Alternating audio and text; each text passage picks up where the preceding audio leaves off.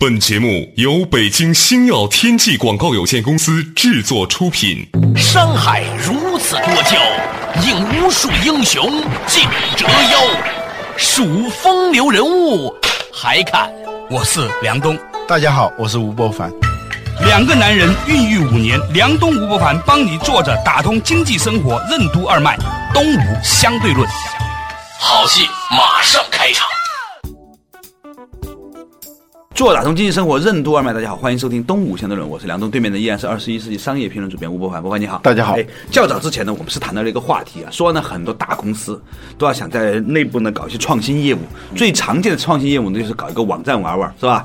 但实际上呢，后来发现呢，这个网站部门的人呢很悲催，在单位里面饱受歧视，因为呢你肯定是要花钱的，而且那个花钱的量级跟以前都不一样。你知道很多传统企业那可是一分钱的抠出来的嘛，对吧？那这互联网公司是一堆钱的去烧的嘛，所以呢就出现这样的问题。其实除了互联网部门以外呢，其实还有一些创新部门也会面临同样的情形。它不仅仅是互联网，柯达的数码业务啊，索尼的数字音乐部门，它最后都是无疾而终啊。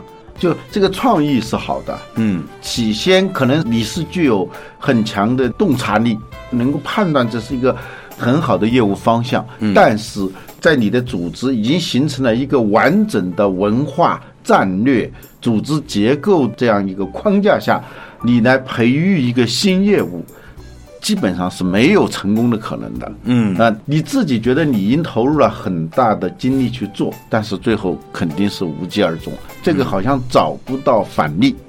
在老的部门里面搞创新呢，它其实呢这种老树出新枝儿的这种情况呢很难。那它的背后老树发新芽呢，发的还是那个原来的那种芽，对，它不可能苹果树上开出梨花。对，这里头就是一个基因本身的差异，导致你在完成一个不可能的使命啊。说到此处呢，我也想到一个事情。前两天我们碰见一个做经济研究的人，巴曙松，你认识吧？他说了一件事，他说啊，他经过那么多年观察，他发现所有人赚的钱都和他挣的第一个50万或者100万有关。就你后来不管赚什么钱，都是那个东西出来的。就是说你在挣的第一个那个钱的时候呢，其实你的所有的基因心法里面都已经固定下来了。好像最初的那个选择是比较随意的，但一旦你选择了这个，并且稍有成功了，对，所以说就是你的第一份职业将会影响你的职业生涯。你的第一次恋爱将会影响你一生的婚恋的状况。我觉得除了一个企业以外，我们缩小一点来讲，人也是一样。现在我们其实要花一点时间去想自己最开始是怎么进入这个行业的。甚至很多女性也没有意识到，她的第一个男朋友或者前1-2个男朋友吧，对她这一辈子的影响有多大。我们上次也讲过，我们家的保姆对这个小孩子的影响，甚至也可能决定了你的以后儿媳的选择。对，所以这个《盗梦空间》它告诉人们这么一个理念，不管我们把它归为是心理学的还是哲学的，就是你真正的改变是底层代码的改变啊。这种底层代码的改变又是非常难的，因为它最早已经占据了你最内核的那些东西，心智模型。我们接着说，以华为为例子啊，华为的互联网业务，领导让你做一个5年规划，你做不出来。那么这种信任从一开始就产生问题了。对，还有业务模式，你从一开始你可能知道跟公司原来的商业模式是很不一样的，但是呢，你始终是要厉行新政，不背旧章啊。你要在这么一个固定的框架下去做一件新业务的时候，刚开始的时候就已经觉得有一些不融洽的苗头，这种苗头就会长成参天大树啊。比如说做这种互联网业务呢，很多都是 B2C 的，就是直接面向单个消费者了。而华为自身的业务模式它是一个 B2B 的。华为虽然是销售额都已经到2000亿这样一个规模了，但是它的客户也就是几百家。那么现在呢，你做的这个业务呢，虽然很小，甚至是不赚钱，赚一点点钱，但你面对的客户数量是非常庞大的，你是单个的客户。 B2C 的商业模式和 B2B 的商业模式是非常不一样的。还有一个就互联网本身呢，它的一个逻辑跟传统业务的逻辑也是很不一样的。互联网的逻辑是尽可能的占领这个市场份额，先有用户，先有流量，再来找盈利方式。它不是现在的微博还这样。对，而传统企业它是根本不信任这种逻辑的。用迈克尔戴尔的话说，你说你的这个业务很好，可是你又不赚钱，那么我不会相信你。就像小学的老师，他不会相信一个小学生交不上来作业，他说他的作业本在来的路上丢了，他不信的。小的时候我们怎么会想得出这种谎言的？小的时候太奇怪了。对，你说先有客户然后再赚钱，在传统企业里头啊，他往往听不懂这个逻辑，但是这在新兴业务里头，往往它是一个不言自明的一个逻辑，这你沟通起来就麻烦了。还有就是成长的速度的问题，传统企业的成长也会有很快的发展，但它那个发展吧，它往往是一个散数级数，它是成加法的那样一个，就比如说5、8、11，它是这样一个级数增加的。而那个互联网的增长方式，它是指数增长，就1、2、4、8、16、32、64、128，它是这样增长的。这就需要你在投入上，在某种程度上，尤其是初期的时候，它也是按照指数的方式增加的。比如说你今天刚开始的时候可能只有10几个人，但可能到了年底的时候，你就会发现，如果业务扩展的比较顺畅的话，你就会需要500人甚至1000人。这个在传统企业里头你是没法向人力资源部门汇报的，或者人力资源部门是 hold 不住的，对， hold 不住这种变化的。对，因为你一个公司突然增加这么多人，在传统企业里头那是要总裁办公会议反复讨论的，是吧？但是在你的业务部门里头，这又是一个很自然的事情啊。再有一个原因，就传统的公司一般是自上而下的，上面有一个威权的领导，这个领导很聪明，然后很有强势的推动力，对，决策力很强，大家都紧密团结在以他为董事长的管理层周围，对吧？对。那现在呢，互联网可能不这样，互联网呢是有什么判断，你得先听听最终端的消费者怎么说。对，而终端的消费者呢，最先了解他们的呢，往往是下面的最基层的产品经理，对，甚至是测试员。对，他可能是一个刚刚大学毕业的毕业生，但是他在干了3个月之后呢，他比你更了解消费者。对，所以呢，他是一个自下而上的、自外而内的这样的一种决策模型。对，这个决策模式和信息传递方式是跟你原来的完全不一样的了。对，完全不一样。这个我当年我刚刚进百度的时候有很大的体会。就是我觉得说，以至于带来一个什么样的情况呢？带来这些小朋友啊，好像很没有礼貌的样子。对，他好像很没有礼貌，没大没小。对啊，没轻没重。他只说这个事儿应该怎么样，因为这个事儿本来就怎么样。对对。但是这有些话他不能这么说。如果在一个传统企业里面，对，在传统企业里头，比如说在华为啊，出现过一件事情嘛，就是一个大学生啊进去以后，马上写一份1万多字的一个报告，关于华为的未来战略的问题啊，提交上去，结果总裁还真看到了啊，看到以后就是说做个批示啊，这个人赶紧送精神病院查一查有没有问题，没有问题那就赶紧开掉，就只有这2种可能。在那个体系下面，他这个逻辑就是对的。但是在互联网公司，这个人也不一定受到重用啊，也是不一定的事情啊。因为互联网公司那些老板也是人，也想当皇上，是吧？但是呢，至少他不会太强烈的感到这个人有精神病啊。这是很不一样的。对，所以呢，就是说在内部开展新业务啊，它就面临很多挑战。我相信华为它通过调整，它还会进一步发展。但是我觉得它如果要成功的开拓这个业务的话，它一定要选择另外一种模式。这种模式呢，甚至最大的阻力和挑战来自于公司最高领导对这个事情的看法。稍事休息一下，马上继续回来。东吴5000多人。传统行业与互联网行业相比有什么样的区别？什么是我执？面对公司的内部创业，领导者应该怎样破除我执？什么是习惯性防御和熟练的无能？为什么领导者在开创新业务时要意识到以往的经验和财富反而是一种拖累？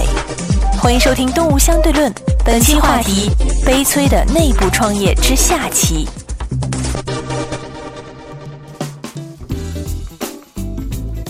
做打通经济生活任督二脉，大家好，欢迎继续回来的东吴相对论。刚才呢跟老吴讲的这个话题啊，就是呢那些大公司里面搞这个独立创新业务部门呢，它会面临一系列从企业文化、汇报关系、员工的心态、薪酬水平啊，包括这个激励机制，所有这一方面的这个冲突和变化。所以呢，能够突破9981难的，好像几乎没有过啊。所以你包括看到那些传统的公司搞互联网的，或者甚至传统媒体公司做互联网部门的，都鲜有成功的个案啊。但是呢，我们今天在这里呢，不光是要从这个话题去探讨，更重要的就是如何破除就是已经拥有的成就而带来的我执。我执说白了就是自以为是，我慢啊，就傲慢心嘛。对，我成功了，我吃的盐比你吃的米多。对，经常是这样的嘛。我过的桥比你走的路多啊，我吃的盐比你吃的米多，所以你得听我的。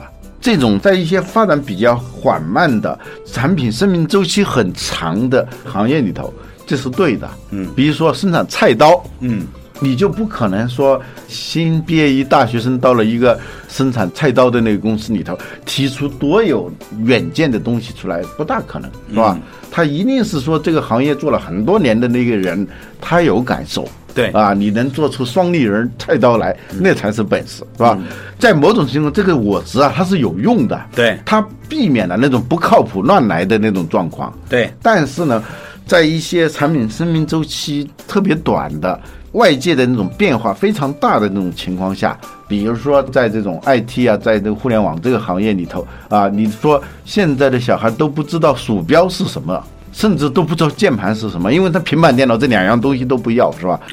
在这种情况下，那你原来的那点儿老本钱，可能一方面是不值钱，另一方面就会成为一个拖累。比如说币制已经发生了改变的情况下，你好不容易存了那么十几斤钱啊，现在好多都说钱要按斤数算了啊。对对对，你要真的是存了那十几斤钱，老是到哪儿都要背着，这本身这个重量就有点拖累你。再一个，你老想着那是一笔财富，那你是很不自在的，老担心别人来抢劫啊，老担心他被偷盗啊，等等，你就不会放开手脚。你面对新的业务、新的机会的时候，你不会那么敏感的。所以这个我执它最大的一个坏处，它就形成一种习惯性的防御和熟练的无能嘛，是吧？习惯性的防御就是我已经有了这些东西，我一听到新的东西，我有一种习惯性的排斥它。这个不是说你这个人刚愎自用，有时候你很谦虚的人也可能犯这个毛病，因为你很自信嘛。我们称之为叫经验主义。经验主义，对。还有一个呢，就是熟练的无能，就面对一个新的东西呢，你好像你很懂啊，总是用一种旧的框架来看那个新的东西的时候，你觉得那没什么东西，你很容易把那个新的东西给过滤掉了。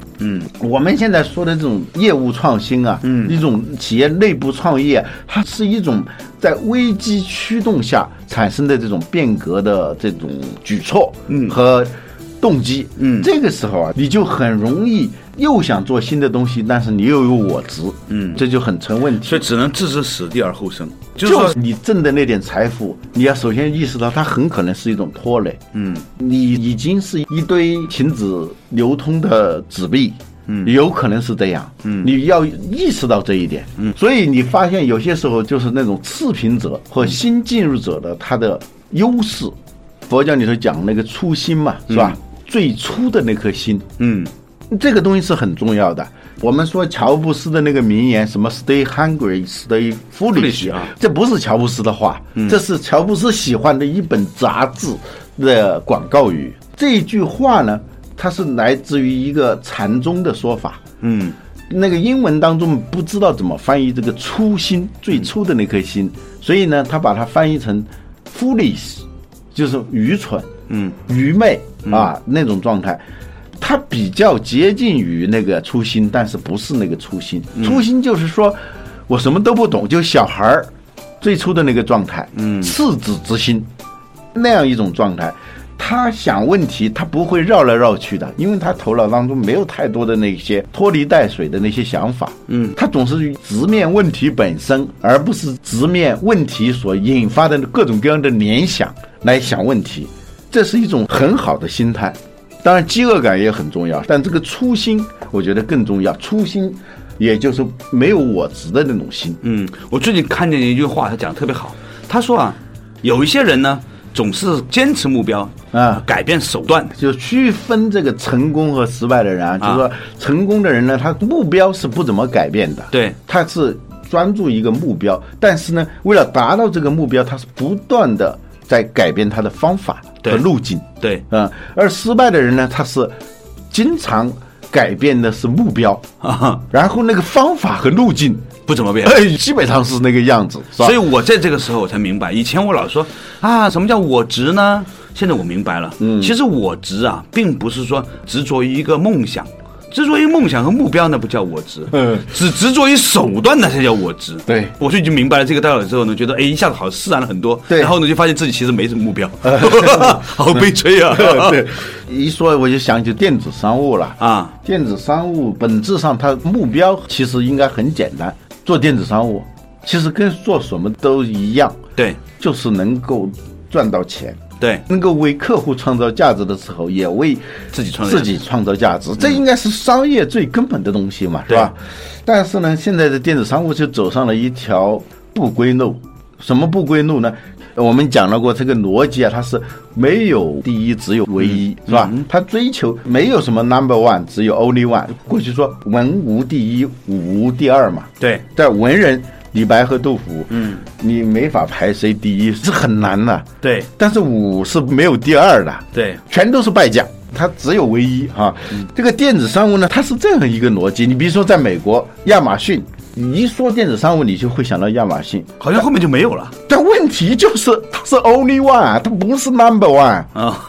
在我们中国呢，你像电子商务，它暗中也是遵循这个逻辑的，就是只有唯一。没有第一，那么干什么呢？他做的第一件事情，而且是一直在做的一件事，就是如何把对手干掉，最后我成为唯一啊，是这样。那这个就很可怕，那就是说，我就如何通过这种价格的方式，我把对方给饿死、冻死啊！我不赚钱，我让你更难受。最后你死掉，一家家的死掉以后，我就成为唯一了，这样我就可以有定价权了，我就可以赚钱了，是这样一个逻辑。这是很残酷的，它是资本驱动，上市导向，你知道吗？首先是资本来喂养它，它不是靠客户来喂养它的。客户是从他那儿占便宜的，这一点对消费者是好的，是吧？你很便宜的，就几乎是免费的这种服务啊。前两天我突然发现我们家多了一台电视，哎，我说我们家有电视，现在大家都不看电视，为什么买一个呢？我老婆说不是你说的吗？啊，你每从京东商城买一个东西就赚了一笔便宜，于是我买了台电视。稍事休息，马上继续回来。东吴相对论。作为传统的家电零售商，苏宁电器进军电子商务具有怎样的先天优势？为什么说苏宁的电子商务之路类似于纪昌学社？什么是企业的基因？为什么说内部创业最重要的是做好企业基因的转换工作？传统媒体进军互联网，为什么往往以失败告终？欢迎继续收听《东吴相对论》，本期话题：悲催的内部创业之下期。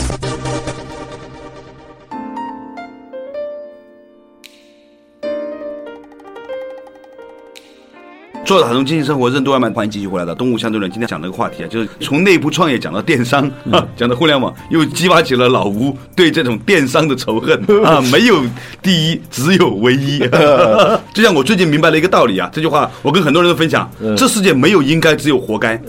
你看那些口口声声说应该怎么样的人啊，都很纠结的人。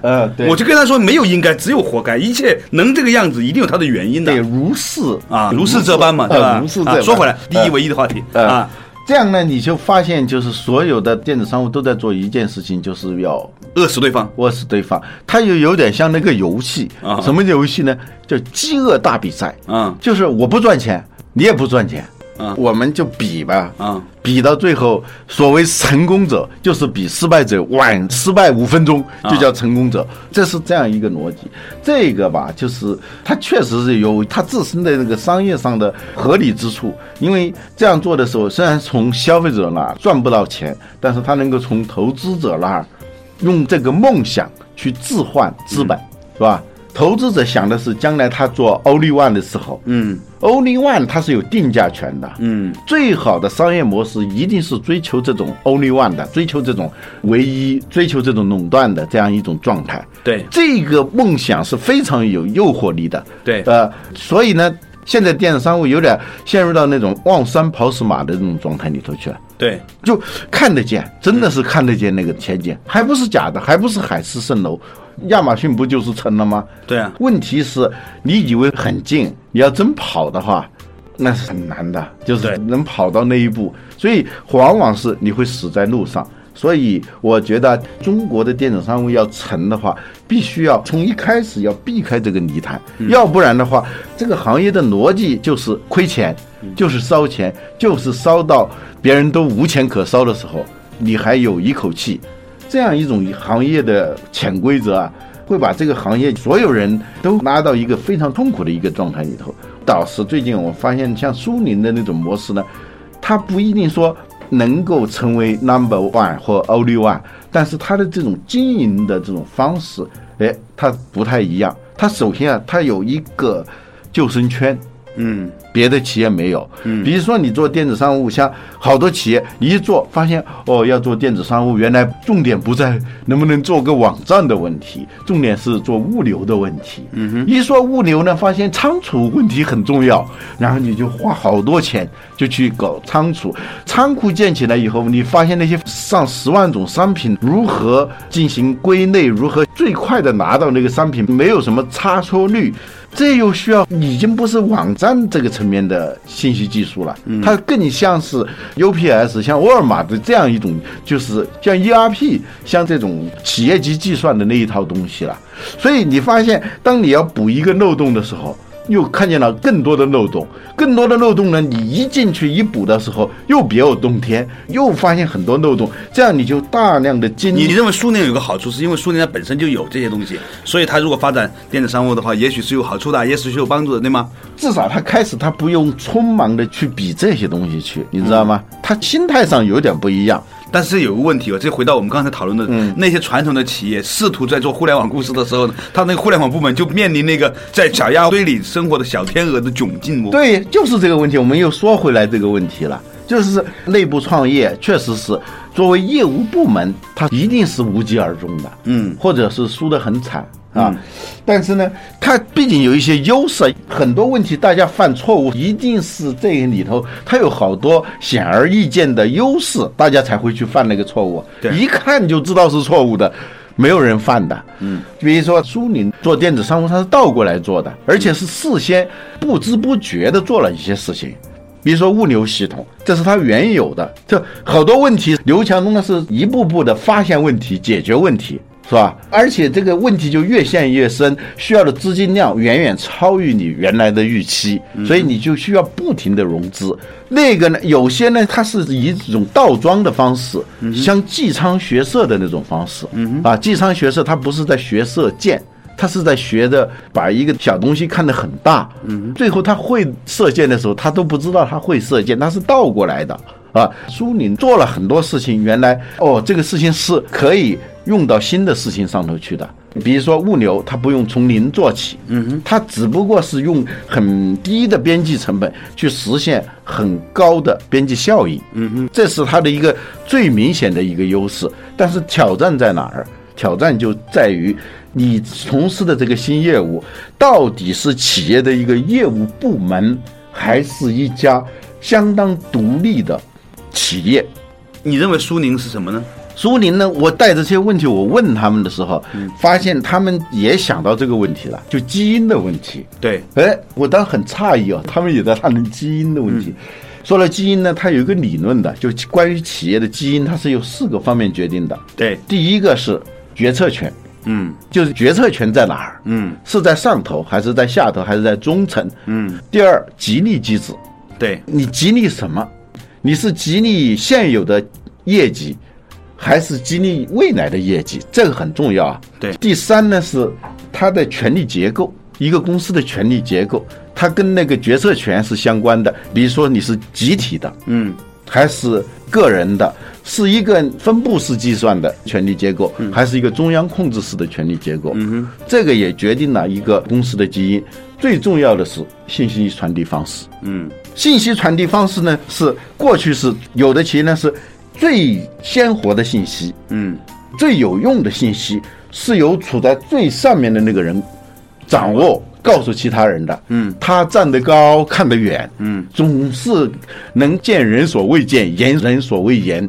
这是一种信息传递方式啊，从上往下传达他的精神，是遵照执行，这是一种传递方式。还有一种传递方式就是从下而上，或者是从中间开始，两头传，就中层的往两头传，也有这样一种方式。这四个方面决定了一个企业的基因是什么样子的。就互联网企业和传统企业，新业务和旧业务，它的基因的差异是表现在四个方面的。你必须要从这个四个方面进行一个转型。如果你在这个四个方面不进行转型的话，你匆忙的仅仅是做业务内容的改变的话，是不可能成功的。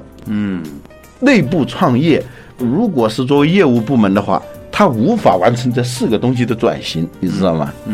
我们回过头来再来回答那个问题，传统媒体为什么做不好？互联网媒体，对，传统的零售业为什么做不好？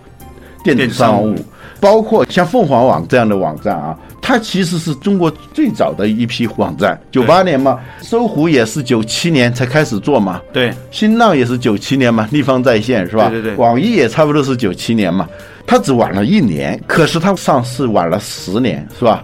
为什么呢？我觉得就是基因的差异，就是这三个企业他们从零开始的，它不需要一个转基因工程。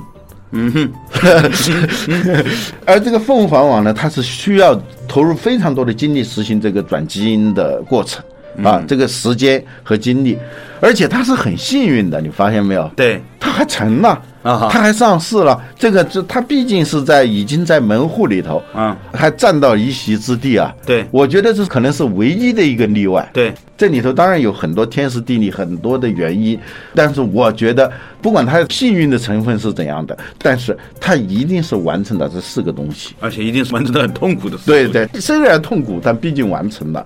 所以说决定一个企业内部创业能否成功，就取决于这个基因的转化，可不可以完成一种新基因。你如果还是一种旧基因在做新业务的时候，一定是一件非常荒诞的、很行为艺术的一种经营方式。